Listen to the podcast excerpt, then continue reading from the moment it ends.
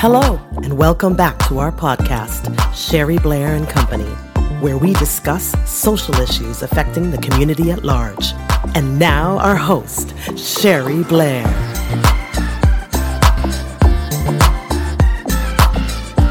Hey, this is Sherry Blair bringing you a daily dose of positivity in month seven. We're getting in the zone, gathering more strength, and keeping it moving.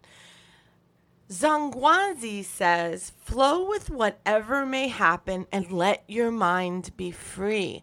Stay centered by accepting whatever you are doing. This is the ultimate.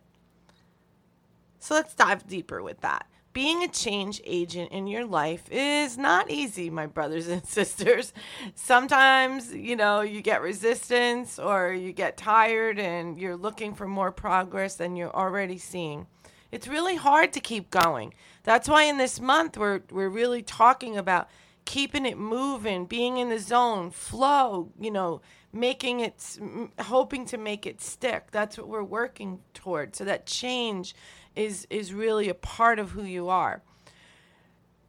It's sometimes we can feel really defeated and then maybe sometimes we can't catch our breath. I always like to say like if you I don't know if any of you like swim in the Jersey Shore and the the waves keep coming and you know you know what? I better get out. It's a little too rough and you know i'm getting whacked down or knocked down or tumbled over and lots of sand and you all over the place that you can't like catch your breath. You can't you know stop catching the wave right? Um, but here's the thing about focusing more on your positivity the great news is the more you practice the better you get and the stronger you really do get in you know become inside the broaden and build effect. That's what the research shows, and the building of inner wealth. So stay centered. When you get off balance, take a moment to get back in alignment with your true values and your quest for overall well being and satisfaction in life. In order to keep moving to reach our goals, we have to, have to, have to find a way to replenish. Accepting the ups and downs on that journey is really part of it.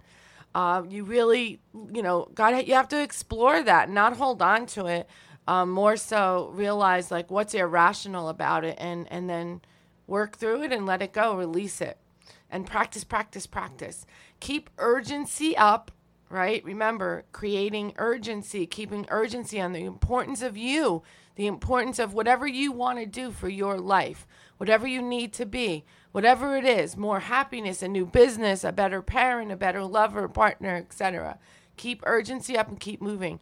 What do you need to do when you feel off balance?